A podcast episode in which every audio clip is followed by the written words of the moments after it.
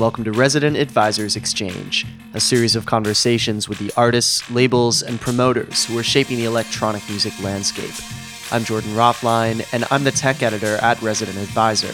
About 10 minutes before this interview took place, Craig Leon cheerfully described himself as an old guy who likes to talk and has plenty of stories to tell. He wasn't lying. Listening to Leon, it's hard not to be amazed. In the 70s, he worked for Sire Records in New York, scouring the city's downtown scene for artists to sign and record. His hit list was impressive. The Ramones, Talking Heads, Suicide, and Blondie are just a few of the bands we might never have heard if Leon hadn't caught them at clubs like CBGB. He's had a spectacular career as a recording producer since then, but all the while he's nurtured a curious side project Nommos, an electronic album that imagines the folk music of an alien species. Leon produced Nommos more than 30 years ago and has been playing it live ever since. Last year, Revenge International reissued the album, bringing Leon's classic music to new ears and landing Leon on the festival circuit. One of the most recent performances of Nommos happened at CTM Festival in Berlin, where this live exchange with Will Lynch took place.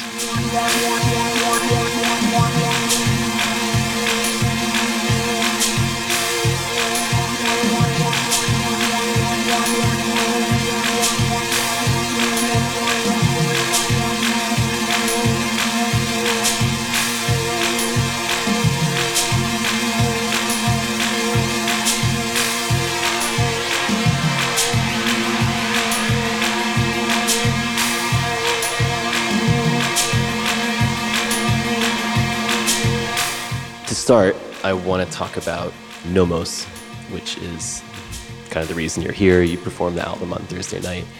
It's an album that was recorded 30 years ago at this point. The first version of it was done in 1979, I think. It started in 79. It was released in 1981. So Nommos has a um, particularly fascinating backstory as an album. Could you walk us through what yeah, it that is might take the whole afternoon, but it, it's worth it. But in any case, um, Nommos is an album that was inspired by seeing an art exhibition in New York in 1973, which uh, was art of an African tribe called the Dogon who live in Mali and have a very unique religious and philosophical system that's based on the fact that, very similar to what we have in our society, is the angels who came down from heaven and showed us how to be civilized. They, they have one where they have their own set of angels, but they're very, very specific about these angels. And they were beings that came from another place in the galaxy. Quite a good science fiction story, actually. And they came down and showed them how to cultivate crops, how to build civilization, imbued within them a kind of a religious and philosophical system, which the Dogon then carried over into ancient Egypt, which became what we know as ancient Egyptian religion. It's, it's one of the roots of that. And the interesting thing was they knew in their culture where these beings came from and what they looked like. They had a very specific map that they gave them of uh, this double starred planet with a dead star and a live one going around each other with a planet that was there. And that's where the, um, the nommos, as they were called, these beings came from. And the nommos were very, very tall, elongated figures that um, could live in water and could live on land as well. They were amphibious they really got obsessed with these nommos uh, in their culture, and all of their art virtually is pictures of the nommos over thousands of years. It's either drawings or sculptures, and it's all pretty much the same thing. And we saw all of this, and it was like this very complicated religious system that they that they brought as well, way beyond what anybody else was experiencing at, at, at that time in Earth's history. And we said, okay, well, let's say these guys were right. okay, I mean, why not? You know, you know, the thing that would elaborate as a science fiction story would be, well, if they brought, you know, how to grow crops and they brought, uh, you know, how to basically a, a philosophical system and all of that, then surely they must have brought music with them as well. So the first music that we had from this area would be obviously something that was a very primitive base on what these guys were listening to on their Walkman when they came, or on their iPods when they came on their journey from the planet they came from. In the star system, Sirius is, is what it is. I, I built an album based on very, very early five note patterns that repeat, uh, which is very similar to other ancient music, but I didn't use a standard pentatonic scale. And then I used rhythms that were very simple, usually three against four, that are very typical of the early African rhythms of that area. But they, they weren't any attempt to be authentic. It was just, this is supposed to be music from another planet, you see. So um, I did that, and then I put the whole thing through. Um, all sorts of electronic processing, mostly feedback devices, to make it sound different. Because obviously, these very long beings that could live in water probably heard things a different way than we do.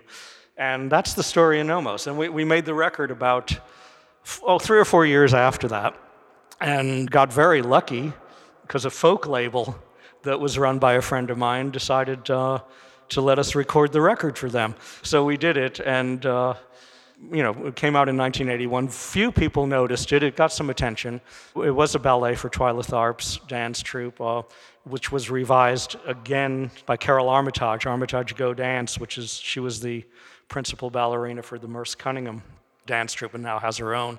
And she did it about a year ago, or maybe two years ago in New York. So it's it's been around. The thing that was funny when I went to the folk label, which was called Takoma. It was run by a fellow named John Fahey. He's not around, but he was a, a, wonderful acoustic guitar player in the American folk tradition and created his own kind of like landscapes on acoustic guitar. But he also allowed synthesizer records on his label. He had uh, one of the guys from Bernie Krause from Beaver and Krause did an album there, and um, a f- couple of other guys did. So when I went to him and his manager, a fellow named Denny Bruce, and it was primarily Denny Bruce who, who brought this project in, and he was John Fahey's manager and uh, also ran the label. I was very influenced, as were a number of people, by an album in the early 1950s called The Anthology of American Folk Music, uh, volumes one, two, three, four, by uh, a fellow named Harry Smith. And uh, it told all of the roots of American folk music. So I went in, the name of my record was the Anthology of Interplanetary Folk Music, Volume 1. And uh, it was too long for them to put on the label. They just called it Nommos. But one of the reissues that's out now, or the re recordings actually, is uh, on a label called Revenge International. And they gave it the original title. So if you want to find Anthology of Interplanetary Folk Music, Volume 1, that's, it, it does exist now the detail I really liked about the Nommos story that's sort of the like spine tingling detail is this weird fact that the Dogons, supposedly the Nommos, gave them information about where Sirius B is. Oh, I didn't talk about that. I'm sorry. They had a map of uh, that the Nommos gave them, which is again something that they represent in their art a lot, that shows pretty much where Sirius B was at the time that they came that matches. People knew Sirius B was there, but they didn't know that it was a double star that revolved around itself and all of that. The ancient Greeks knew where, where Sirius was, but the Dogon knew it earlier. And uncannily, that is where it is. So either they, they had a really good guess or um, they must have gotten some real information. and basically, it's not visible to the naked eye. No, no, it only, it only became visible in the 1840s with telescopes. And this legend goes back about 4,000 years. So um, that's actually, it's, if you think about it, that's a little bit more verifiable than uh, our angel stories. so they, they, actually, they could actually pinpoint where they came from. not only is it imagining what this you know alien race it's not just imagining their music, it's also imagining kind of the DNA of, of our music. It's imagining the, the, you know, the furthest roots of, of our music tradition, I guess. Yeah, it's interesting. It is. It, it, it's a good theory. I mean, it's, it's, it's a lot of fun. I don't know. It, it wasn't researched to be a scholarly record. I wasn't trying to, uh, you know, actually, you know, recreate ancient Dogon folk music. Although I've had some people from Mali who've heard it and written to me and saying it sounds really good and really close. It wasn't intended to be that way. So, uh, but it hit it somehow. Yeah. So the record came out, and I, and as you said, like a few people liked it, but yeah, pretty much. Yeah, we, we, like I said, there were a couple of ballets that were done with it. it. It got some interesting reviews. Got played on classical late night radio in, in America quite a bit and around the world. And then it disappeared. The label was sold, it disappeared, and then uh, all of a sudden, from two sources. They wanted to put it out again, and I had done a later version of it that was much more how I envisioned it to begin with. There was a second album that I did in 1982 that was an extension of the Nommos album. They're actually supposed to go together, and that's the version that's out now. And it was tied together with different pieces in a different order and different sounds in between each one. And I put that one out on two labels who asked me to do it. For the CD, we went with one of the labels that puts out my more quote unquote classical music, a label called Harmonia Mundi. And it was called Early Electronic Works. And then the RVNG International is this one I just said, an anthology of interplanetary uh, folk music, volume one, which is a two record set of both of those albums. So it's the same thing on both albums, different cover. I'm kind of interested in just how this this record sort of came back. You know, it was, was just this year that it came out on, on Revenge. 2014, yeah. I mean, is that does that seem funny to you at all? That it's like this something No, from your lot- distant past that I don't know. I, I worked with a lot of bands and, the, and, and artists and performance artists in the 70s.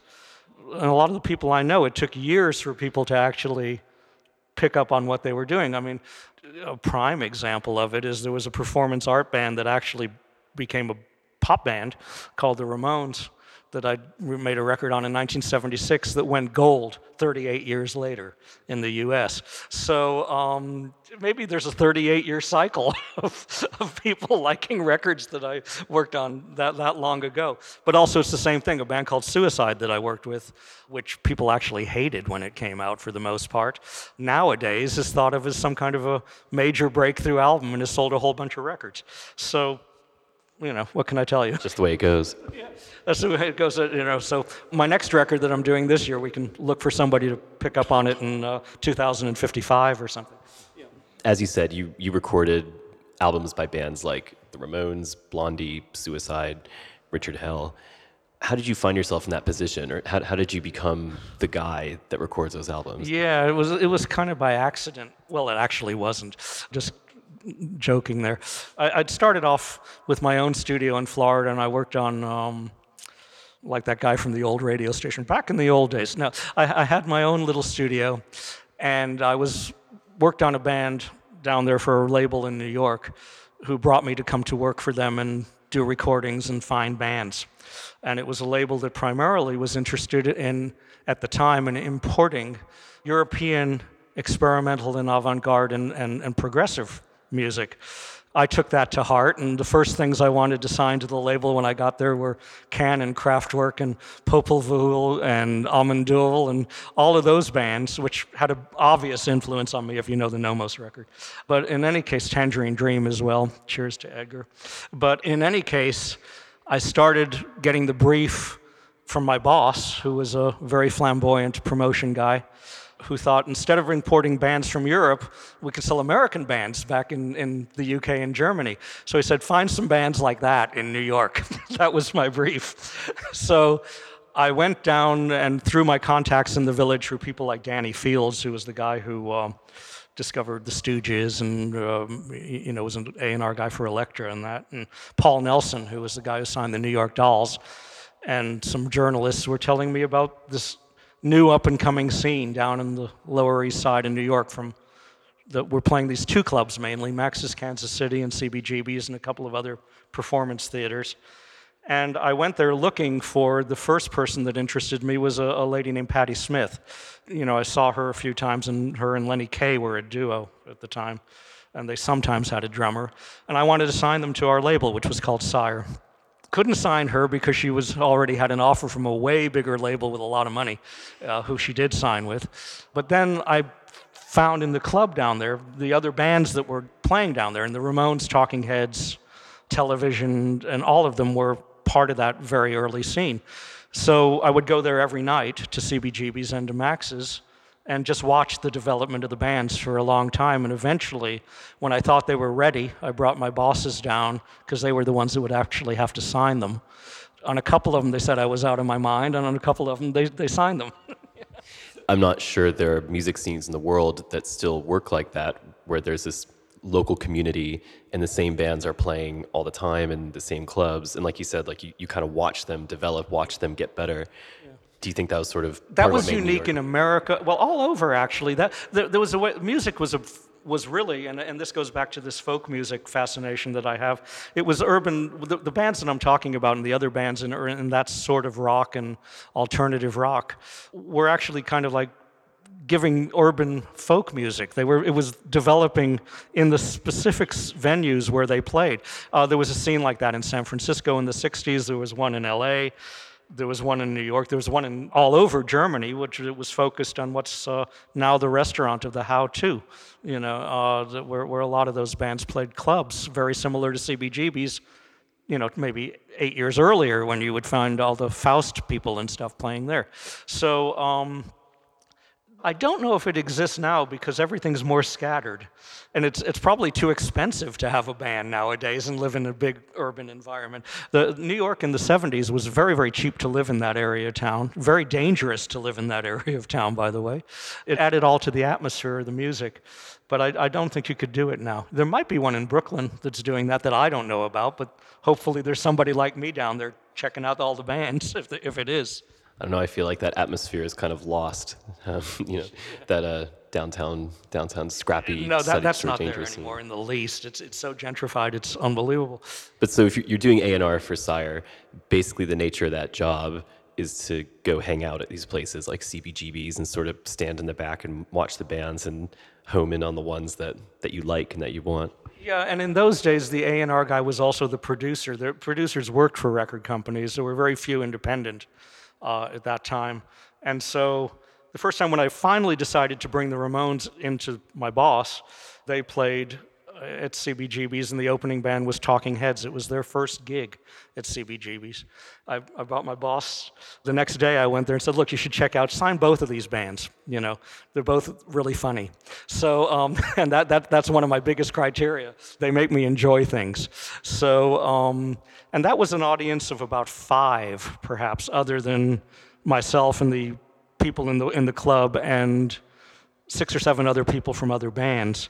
You get that, and they go, okay, we'll sign this band. Well, okay, go, make a record for something that has a fan base of seven people, you know, and uh, yeah, so that's what you have to do. You have to then translate what you liked about that band and or that artist, and try and put it in a way that gets their point across to a, a, a wider audience and hopefully starts them on their career. That, that, that was kind of the job. If I'm not mistaken, another one that you sort of went out on a limb for was um, Blondie, right? Blondie was later. Um, Blondie was kind of rejected by every label. And th- th- that wasn't just them. I mean, Talking Heads ended up on Sire because every other label in town wouldn't have them, quite honestly. Uh, you know, it's, uh, th- these bands were not incredibly popular or trendy at the time. They were playing the music that everybody likes now, but nobody heard it, you know. Blondie came about about a year later, two years later than I actually saw the Ramones and stuff, though I, I was aware of them. They were originally a band called the Stilettos, and it had three girls in it, three females, whittled down to one with Debbie after a while. And they were the last band to get signed out of out, out of New York. They were signed to an Indo.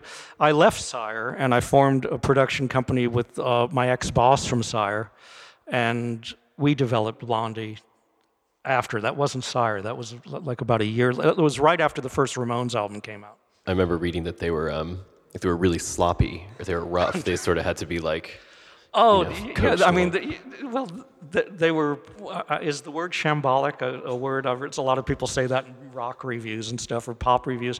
Yeah, they, they were not. Um, they were rough around the edges, shall we say? But that was part of the charm. And and they were also. What was interesting about them is they were the first band that sampled from, and not necessarily with tape loops, but they sampled culturally from every different scene that was going on.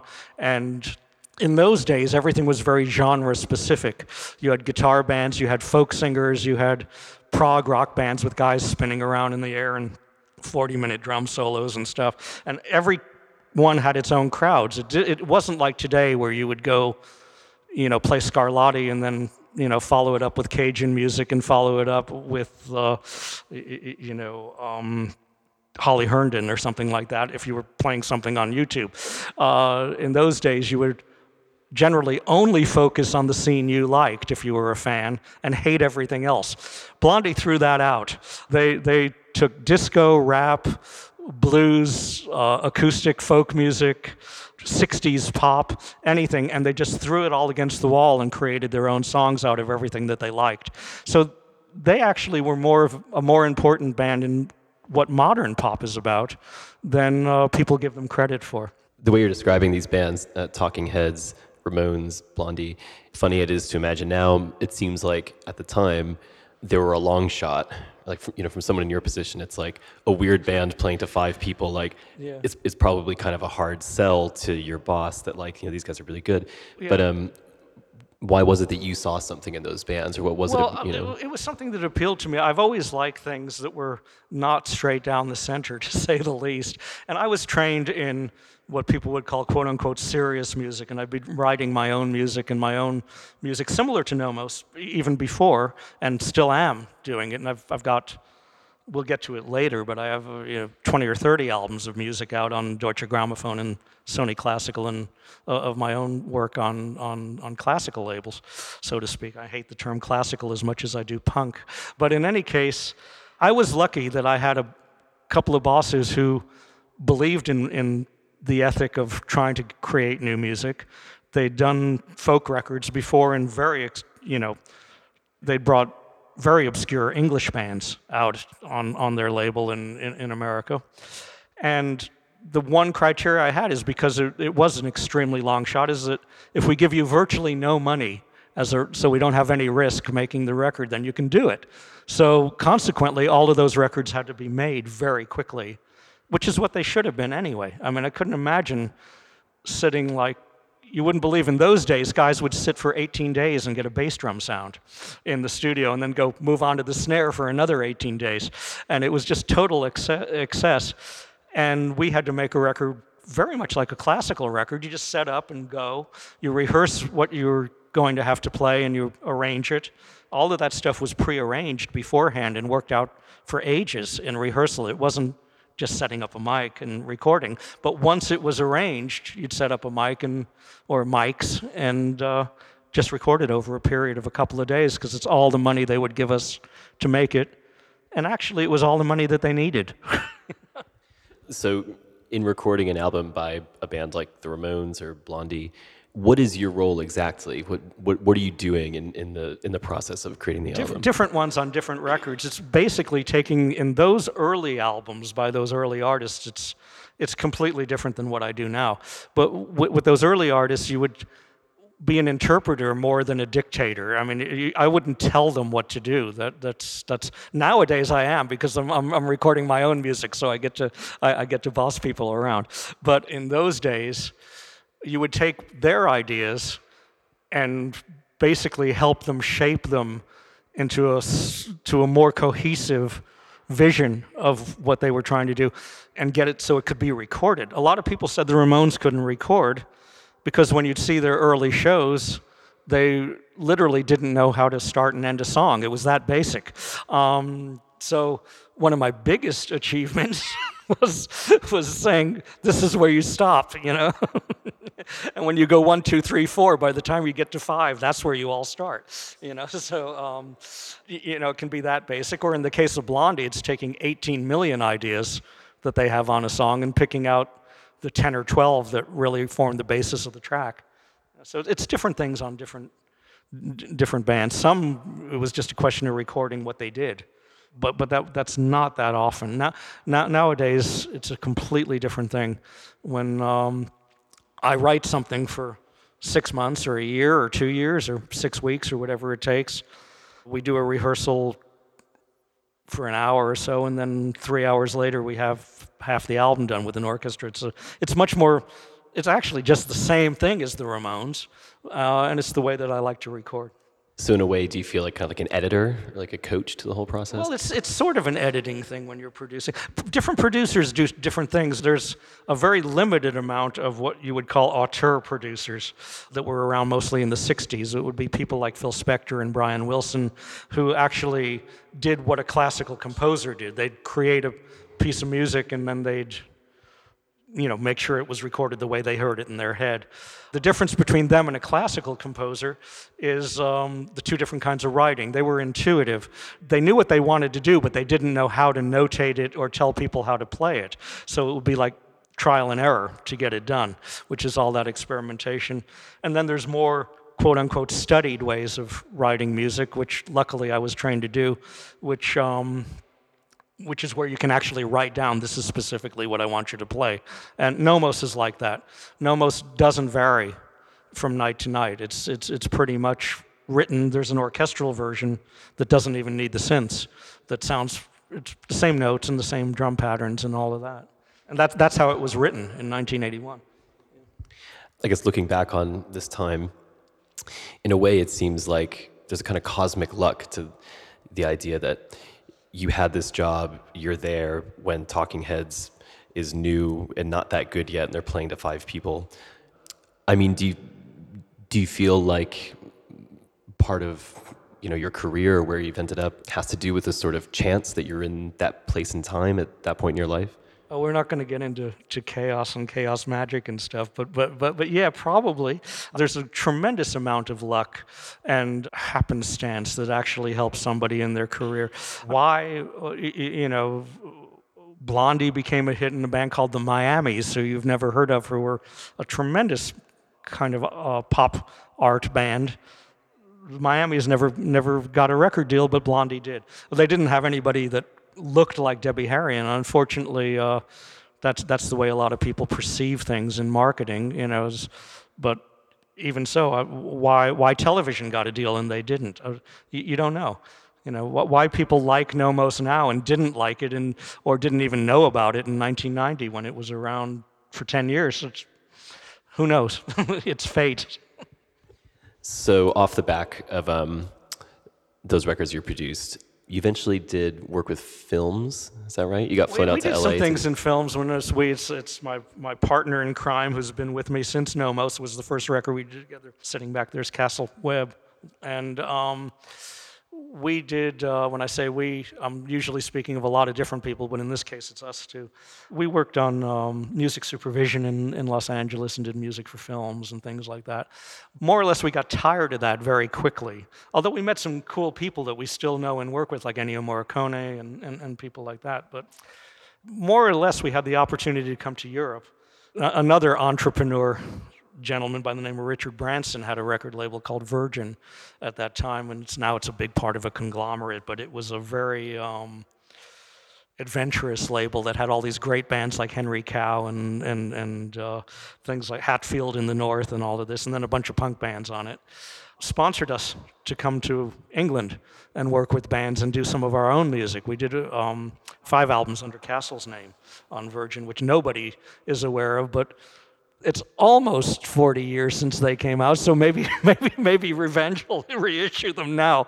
But um, that's what we ended up doing. We started working with the kind of English descendants of the bands that we worked with. So we produced a lot of bands in England that probably people in America aren't that aware of that were pretty much in the same vein as the earlier ones in New York. We produced a, uh, The Fall was a band with a, a, brilliant writer named Marky Smith that we did, and um, on and on like? and on and on. There's, there's about 40, 40 or 50 of them in, in the UK, you know, up until the time I decided to pack all that in and just do uh, my own music. How's Marky Smith to work with? Everybody says he's really difficult and really torturous, and I think he's the funniest, one of the funniest guys I know. And he's incredibly aware of what he's doing. He's, he really knows what he's what he wants, and I mean, I've never had any problems with him. Everybody apparently does, but, but I, I, I, didn't. He actually stole one of the tracks from Nommos uh, with my permission and changed the name and called it Mollusc in Tyrol. The Mollusc in Tyrol, which is about him touring in the Austrian Alps. And he did a huge rap over it, and it's, uh, uh, it's the intro to the live Fall album from about 1982 or something. So he was, he was a Nommos fan very early on in all these years where you're doing all this production work for all these bands, what's happening creatively for you yourself, or what, what kind of work are you doing, you know, in your own music now? Just throughout your career as a producer. Well, I was always writing all the time. when We were making these albums with Cassell basically, if it came out with Cassell's name on it, it's the two of us with featuring her vocals and if it came out with my name on it it's more instrumental with less vocals on it pretty much but they're all collaborative. We were always doing it around 19 i'm bad on years i think 1998 or 1999 blondie decided to get back together again although they'd never really broken up. There were there were a number of problems with the illness from the leader of the band actually chris stein and uh, was very ill for a while and they never really broke up, but they never made another record after about 1983. And every year they would phone, or I'd see them in New York, and it would be like, We're going to make a record like the old days when we just sit in a room and all play it live and kick the ideas around and record it. So they kept calling every year, and about 1998 they finally did it. So we, we did a, a comeback album for a band that never really went away, and we had a, a big hit on it with a song called Maria that was. Uh, I don't know, number one in a bunch of countries or something, and so was the album. And after that, I said, well, um, I don't know how many countries, 19 or 20 or something like that. But in any case, um, I never really watched the charts or anything, so uh, I don't know. People tell me what the chart numbers are, but I don't know. But in any case, um, after that album, I decided it was time to go back to my day job, which is what I was originally trained to do uh, and what I'd been doing all along, which was the quote unquote classical music. And there was a, a fellow who had A&R'd some of the recordings under Cassell's name on Virgin that we did, who was aware, because of her records, which have orchestra and synths on them and are very complex, minimal sounding, but are very complex, similar to Nommos, that I knew how to work with orchestras. And he was given a job by Universal Classics, which is Decca and Deutsche Grammophon, to find people to come up with new ideas using classical repertoire because they were getting kind of bored with doing the 85th version of Tosca with the same singers over and over and over again, and uh, trying to justify it by saying, "Well, this guy's learned, you know, some new new licks or something." So uh, Un, unbeknownst to them, what they what they did is they opened a floodgate. Is they turned open they opened their roster to me to create uh, new projects for all these different classical artists. So I ended up working with Andreas Scholl and James Galway, Luciano Pavarotti, and the London Symphony Orchestra and Orpheus Chamber Orchestra, and goes on and on and on and on. Lang Lang and all of these people, and did new settings of older classical pieces and opera pieces and things like that in new, in new versions uh, so they could get some new repertoire. And, uh, and Joshua Bell was one I did later for Sony, is uh, an extremely successful one that I did called Romance of the Violin, I guess both artistically and commercially. Again, I don't know how many it sold, but it sold a lot.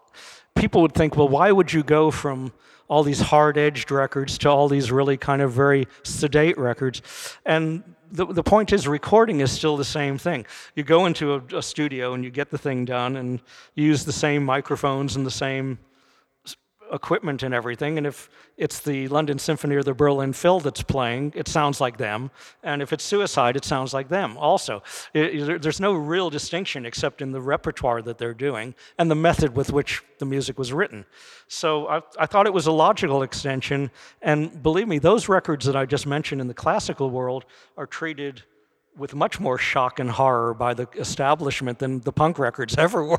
so, so I'm kind of like uh, very happy that I did the like. What is this guy that did Suicide doing, working with Luciano Pavarotti? Well, having a lot of fun and making some records, you know. So that, that was basically it.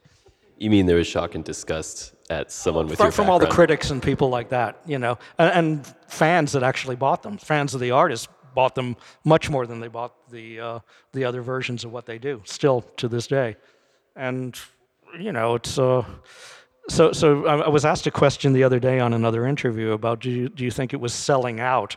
And I think no, I think it was actually more of an adventure than even doing the remote. It, it's one thing to go find an artist and work with them that's got a fan base of five, and then to go work with an artist who has a fan base of several million, and hopefully the thing you do doesn't reach only five people. so uh, I, I, found it more challenging to actually do the classical things. This is a bit of a weird question. I feel like I realize you might not want to, you know, pat yourself on the back, but um, hearing all these stories and sort of all the great projects you've worked on, I sort of can't help but wonder, what is it about the way you work or you know the way you approach your craft that sets you apart from other producers? Like, why, why do people want you on a record versus somebody else? Usually, you get a, re- a, request for a recording by um, an artist. It comes from the artist, and it's because they like something else that you did. I get many more calls to do things than the ones that I do. I mean, it's a question of like, do I really want to do another three-piece guitar band that sounds like the Ramones? I, I don't think so, you know. And and just like uh, I don't think I'll do another Italian opera singer. Well, I'll do an Italian opera singer, but not doing the same material that I did with with, with Luciano. So. Um, I don't know. Uh, people just like the records and call me up. I mean, there, there's other producers that are the same. There's a, there, there's a bunch of people that I really rate and um, I'm, I'm, just really happy when in articles and stuff they lump me together with them. People like Tony Visconti and, and George Martin and Pop, who were always kind of lumped together in books and things like that, technical books. And, and I just did one with um, Ken Scott, who was the fellow who did David Bowie and all that, and uh, I think George Martin and a couple of other people. We wrote articles on recording for a, a book that's coming out on uh, Oxford University Press, and I, I'm more flabbergasted that I'm in a book with Ken Scott than anybody calling me up to do a gig, quite honestly, because I think he's a brilliant producer. You've got these two sides to what you do, basically. There's um, working oh, with more than two. um, yeah, totally schizophrenic. but basically, the um, you know, on, on, the one hand, you've made a career out of working with other artists and sort of helping them realize their projects, and then you've got your own projects as well. Is one more gratifying than the other, does one feel more natural to you? Well, now, now that I'm older, and you start seeing why something was jokingly called early electronic music. The one that I'm putting out in, in October is going to be called uh, late electronic music. As you get older, you start wanting to actually do the things like that you always wanted to do. Uh, I'm much more inclined with working with my own things right now because, uh, and I'm very, very thankful that people let me do them. Even within classical, I was pretty much restricted to doing things that the record company told me to do over the past 10 years or so. But luckily with Nommos, they're saying, well, and, and, and the reaction that it got from both the classical world and the, and, and the electronic music world, they're turning me loose to make more of my own things. So uh, that, that's what I'm doing right now. Not that I wouldn't still do a, a production if it came along that I thought, thought I could really help someone. I have to be able to add something to what somebody's doing uh, and not take away from what they want to do to actually do a production. And I might have too strong a feeling of what I want to hear on a recording because I'm, I'm writing now more, and the things that I'm writing are what I'm playing. So, kind of shying away from production itself, and, and, unless I absolutely have to because no one wants to hear the other stuff. When did you first perform Nommos? Did we do it in 79 or 80 or something? Yeah, 1980 or something. We did it in Texas at a weird place twice. We did it in New York as well, and they did some ballets to it. And then they asked us to do it again in Russia in 2013, and that was really cool. I mean, we, we went to St. Petersburg and did it at a one of these type of festivals that they do there called Opposition, which is really good. That uh, you know a lot of cool people played there over the years, and that's the first one we did with the modern version of Nommos with the string quartet from the, from the Mariinsky. Then we started doing it in other places. We did it at Moogfest in uh, Asheville, which is the Moog synthesizer festival that they do every couple of years, and that leads to the new album that I have coming out, which I'll plug in a minute. But a um, bunch of different places, New York and uh, Poland and here, and we're doing it in the Netherlands, the U.S. again, I, I don't know. We, we have an agent that's telling us where to go, and when they tell us where to go, we go play it. So, you know. so it's always kind of been there, you know, off and on. Yeah, it, it isn't like totally new. It's it, has been around. We've done it, and I've performed other things. I've I've performed as a conductor on the classical things that I've done with the individual solo artists quite a bit. Strangely enough, within the classical world, people come and hear Nommos and get it you know, which is a tribute to where how, how far classical music has actually come. you know? But there's been some brilliant modern classical mu- musicians that have mined that same area, you know, and, and, and actually some of them do it a lot better than I do. You know, it, it, it's cool to have a good reaction on Nommos from the, the normal classic, quote unquote, normal people. That reissue on Revenge, did that sort of, you know, usher in a new era of Nommos? Well, it brought it to the attention. Revenge is really a cool label and has a lot of really brilliant modern artists that are working the same, you know, the same genre, so to speak, is what I'm working. Although I don't think any of them are doing interplanetary folk. But, but in any case, because they put it out more so than the classical release, which again is the same thing with a different title, and the classical one's on CD and the Revenge one's on vinyl, limited thing.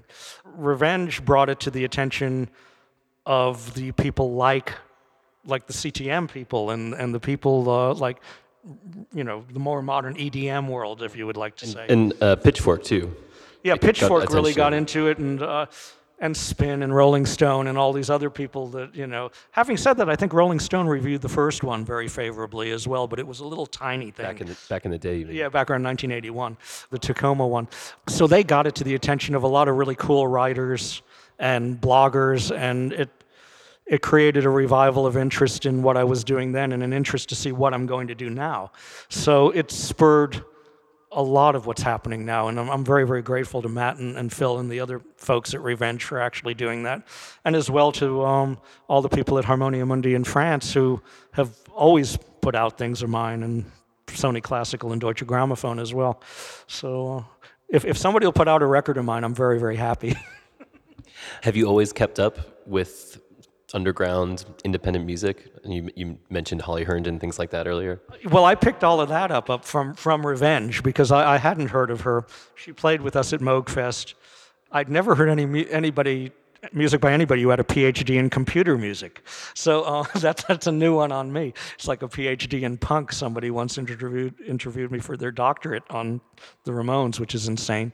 But in any case. Um, uh, so I, I really like what she does, and I like some of the other artists that are on Revenge, and that spurred me to check out other people who I really like that are in this new scene, and it's usually people that we've played with because I, I don't really listen to that much music by other people because I'm too busy doing my own. It takes hours and hours and hours to write and record music, so. Um, when I'm done in the studio after about 10 hours, I, I just don't want to put on some, somebody else's music. But, uh, you know, artists like Grouper, she's great. You know, Liz is, is, is great. There's, there's a number of artists that I really enjoy. There's a couple of ladies from Norway that we really enjoy that are playing tonight at, uh, at How One. So, yeah, we hear it, but we don't seek it out. We only hear it if it's right in our face, you know? Um, I read something, you might not even remember saying this, but um, I read an interview from, I think, around when Blondie was, was bouncing back, when you were recording the record with Blondie at the end of the 90s. You made this comment about how you were missing um, a certain type of independent record label. I thought at the time that this independent record label that sort of took chances and helped bands grow and things didn't really exist, and, and you, you, you know, you Yeah. were, felt a lack of it. Well, there wasn't a lack of it, but there was ver- they were very gener- genre specific in the late '90s, whereas um, the label I worked for at the time now it's a big name label because it was part of Warner's and everything. But Sire was a very little label when I first worked with there, and certainly there were a number of independent labels in Europe and there that were very very um, influential in developing bands. And in the 90s, they kind of went away. But Revenge International, let's say, and some of the others like them are ones that are kind of doing it now. They're very similar in spirit, although not in content, to uh, the labels that I worked with in the, in the, uh, in the 70s. You know, and the ones that were here in Germany in the late 60s. You know, there's not a lot of difference between OR, OHR Records, and, and Revenge, uh, except different artists. You know, but same philosophy. No, that's exactly what I was going to ask. What, what you thought about this sort of current crop of um, independent labels? I think it's brilliant. I think they have to be here because the record business has really changed. I mean, the reason that classical labels like Deutsche Grammophon and Sony Classical are still going is they were always a niche and they were kind of laughed at within the overall record industry because they sold to so few people. Well, they're still selling to the same amount of people, and now that's a big old chunk of what the major labels are actually selling. Everything else has come way down. So it's an opportunity to, if you want to get heard in something um, nowadays, you have to almost have an independent label like Revenge International to, to work with you and somebody that's dedicated, because the major labels would, would never touch anything that they don't think is under 100 million hits on YouTube before they even see it, you know, in the pop world. Yeah, and to me, a pretty interesting feature of these new independent labels is um, reissues is a big part of what they do. Like with um, Revenge, for instance, there's obviously your record, and yeah, another great one. Again. Leimer, yeah, yeah, that was fantastic. Uh, and I'm um, very close to. also the um, Blackest Ever Black released this um, Young Marble Giants related thing, and um, anyway, it's like it kind of goes back to what you were saying earlier about how to you it's perfectly clear that a lot of great music doesn't get appreciated until 30 years later, and um, now it's like there. It's interesting that there are labels that release plenty of new modern music, but um, also very much have an eye on old Yeah, things that would you know. It- It's been a tradition of independent labels to try and reactivate the music that influences the artists that they're working with now and get their roots heard. So hopefully creating more of that old folk interaction that I was talking about earlier, where people would, people like, let's say, for the Ramones, let's say they, they heard the Ramones album in a club in uh, Amsterdam and said, well, hell, if those guys can do it, I can do it. And the same thing with suicide. If, if people heard suicide and then a couple of guys in the north of England say, let's chip in our money and get a synthesizer and we'll create a band. So it's the same thing. If somebody on Revenge hears an album by me or by Kerry Leimer or somebody like that, and then they go, well, wait a minute, I can. I can get a you know a Eurorack or something and, and, and do my own. So that actually starts a scene going. And that's what's really cool about these independent labels. We did it at Sire. A lot of the records I worked on on Sire that are way out of print now, we did acres and acres of reissue series of European and, and English records that had been years before us. They were, they were in our catalog. You know, even we did a series of the history of the British rock before the Beatles and things like that. You know, so yeah, it's, it's a tradition in independent labels. do you want to talk about your what you got coming up? You mentioned before. Yeah, let's album. do a plug. So in any case, um, there's there's two different projects. There's there's both involving synths and electronics and orchestra, which is the new way that I'm going. Well, uh, well, there's actually three, but the, the the two that are imminent, one is a successor to Nommos that involves Eastern rhythm that's done in a different way and, and various things that I don't want to go into too much detail of what it's about, but that's it. And it's, it's, it's with orchestra and synths, and it's coming out uh, in October. There's an earlier one coming out in May, which is one of the traditional classical ones that is one where they're letting me mess around with synths on it. There was a reason, like I said, we played Moogfest in 2014. And when I was there, we realized it was the 50th anniversary of the Moog modular synthesizer. Also, this year is the 10th anniversary of the passing of, of Bob Moog, the, one of the inventors of the Moog synthesizer. And uh, we put our heads together to do a recording using their first model of their reissue synth of the early module that they had. It's called a Model 55, and it's a big old thing about the size of the two of us that sits there and you, looks like telephone cables and all of that. And luckily, I, I, I know a bit about how to work it. And so um, the most iconic album that came out at that time that got everybody into synthesizers, my, myself included in a big way, was an album called Switched on Bach by Wendy Carlos. Sony Classical commissioned me to use the Moog and make a recording that used it, played the music of Bach in new arrangements and in a new way. And that was a pretty tall order because I don't think you can top switch on Bach for a pure synthesizer record. It's still genius to this day. But uh, obviously I didn't do that. But I did more like a punk approach, a more chaotic approach, where I took the Sinfonietta Cracovia, mic'd them all up, and had a solo violinist that I worked with, wrote new arrangements of Bach organ music and other things. And uh, I play Moog solo, violin solo, and the whole orchestra and the violin solo are processed as audio in on the 55 Moog and treated, so it creates a kind of an enhanced orchestra. It, it sounds nothing like switched on Bach, but it is, yeah, I guess it's, it, it, it'll be undoubtedly have some kind of the same reaction to Bach fanatics and early music fanatics that the punk records had on, on Eagles fans in the 70s. But I did it anyway, and it's coming out in uh, May worldwide on, on Sony Classical. And we'll be playing it a little bit, but we'll be playing the new album at the end of the year, the new album, which is totally original music that isn't quite two or three hundred years old. Okay, cool. Um, I guess for a bit at the end, I was going to see if anyone in the audience wanted to ask anything. I'm just curious of um, the things that you've produced for your own music that you've produced. What's maybe your favorite thing that you've done? It's hard to say, I'm sure, because it changes over time. But at this moment, What's your favorite? The one that's coming out in October, because I'm working on it right now. It's whatever's in my head right now. I mean, I, I generally won't let a recording go or something that I've done go. As a producer, the artist has to approve of it, and me to some extent. But for my own, if it's if it's out there, it's something I really like. So I, I don't want to be too general, but if it's out there, it's something that I really wanted to do. So any of them, it changes every minute, you know. I mean, I love Cassell's records, the the ones that came out under her name, very much, but they're very hard to find until maybe Revenge can put them out. Are you getting sick of Nommos at all? Oh, I'll never get sick of that. I've got three different versions of it to play. I've got the original version, the quartet version, and the full orchestral version. So, you know, as long as they'll give us different gigs with different versions, it's a different piece every time. So why not? oh, no, Cassell has a question. I must say that after so many years, he plays a lot more than people realize. I don't want to get into old I'm not going to get into that, but I'm just saying the beauty of your communication with the artist is something I have learned. And I come from a totally different background.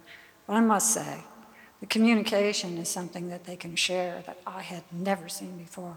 So I say thank you. Oh, that was nice. I thought you wanted to talk about uh, old kid gigs. Okay, well, that's okay. But uh, that's another story altogether. It's another, another interview.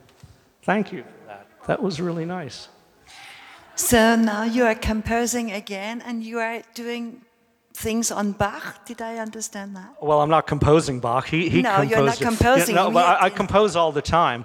I've, I've done arrangements Yes. for solo violin processed, string orchestra processed, and Moog uh, modular, which processed everything uh, of Bach. It's closer in spirit to Stokowski's arrangements of Bach, but not quite as slow than it is um, uh, switched on Bach. Okay, it's, a, it's very broad and landscape type of thing.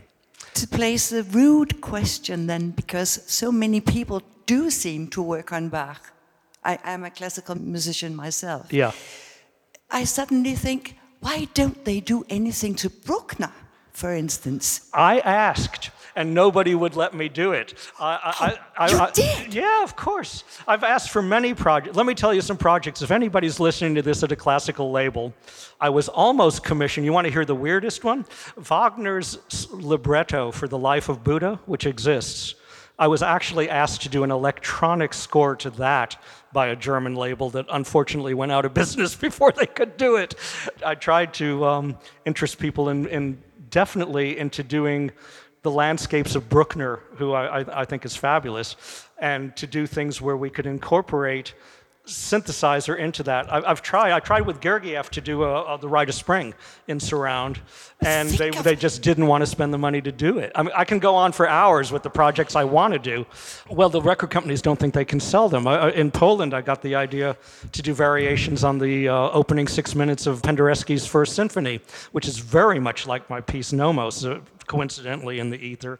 But And- just to return to Bruckner, Yeah. wouldn't it be fascinating to listen to that electronic? Oh yeah, absolutely, because he has so many textures and he's so slow and trance-like. I, I thought to do that. I, my problem I had with Bruckner was which one to take. Would it be the fourth or would it be? Uh, I, I don't know. Which you know. Doesn't matter, they're all the same. yeah. Well, they're they're all great. And it would be, and nobody, they thought it was the most uncommercial idea in the world, except if I wanted to do Haydn string quartets. You know what? I would love to work with you on that one, and I would love to listen to it. We should talk afterwards about Yeah, it, hmm, and we, we should go beat up on Deutsche Grammophon and make them uh, g- give us a budget to do it. They won't. No, they absolutely won't. It's revenge. yeah, uh, it's Revenge International may go. I don't think they have the budget for. The problem with Bruckner again also is I'd want to do it with some orchestration, and Bruckner's orchestration is so large. I know, but it doesn't they won't record Bruckner very much. Günter Wand, on, on the other hand, if he was around, they'd probably still do it with you know him conducting Bruckner. But uh, well, uh, we're getting way off the track here. but we should have a conversation afterwards. Yes, thank you. Um, I had one pretty stupid question I wanted to ask, which is just from your rock and roll days, from New York and the downtown scene and whatnot. Do you have a favorite rock and roll anecdote from that time? some story you've told again and again over the years? There, there's some that I don't think I could tell uh, without offending people, but there's a lot of those. Favorite anecdote? No, there, there's millions of them. I mean, that's the thing. It, it, it's hard to say. I'm hard pressed. I'll tell you the favorite anecdote is that I almost never ended up in working in A&R because there were two companies I was going to audition for as an A&R guy. One, one of them was Sire, who asked me to come up to New York and work for them, and another will remain nameless, but it was a bigger label. And I came up and I was offered the job from Sire, and that's why I went to New York to take it. But this other company interviewed me, and it was on a Friday afternoon. And they said, Look, before you sign to go with Sire, maybe you'll want to work with us. Go around town over the weekend and look at some bands, and come back to us on Monday morning before you have to go to your meeting at Sire, and tell us what you would sign as your first thing if you saw anything good, and give us a report so we see how you work and uh, we'll give you a job and it'll pay much, much better than what you're getting at Sire. So I said, oh, okay. And I was staying at a friend's house in New York, and we went out to see some bands. We went out to see a really terrible kind of glam rock band that I can't remember the name of that was recommended to me by another A&R guy in New York. It was just imitators of Roxy Music or something. And the opening act was Suicide. And that was the first band that I'd, I'd seen in, in the New York scene and they were great. They were much more performance art. Alan Vega, the singer, was whipping the tables with a chain and scaring the shit out of the audience and everything.